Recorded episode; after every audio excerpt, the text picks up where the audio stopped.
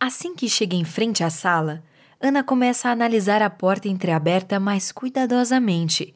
Ela está curiosa para saber o que há naquele espaço misterioso, mesmo que os seus instintos implorem para ela não entrar.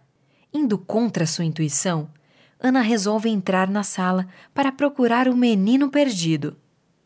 Onde será que ele se escondeu? Pensa enquanto vislumbra as diversas prateleiras e objetos cobertos com panos brancos. Como não vê nenhum sinal dele, ela continua observando as prateleiras até que um barulho alto do outro lado da sala chama sua atenção. ela vai até um corredor pouco iluminado e encontra o garotinho montado em um triciclo vermelho pequeno. Espere um pouco, eu reconheço esse triciclo. De repente, um turbilhão de imagens começam a dominar a cabeça de Ana. Nessas lembranças, ela se vê feliz, andando de triciclo com seus pais. Pai? Mãe? pensa. Esse triciclo no museu é meu?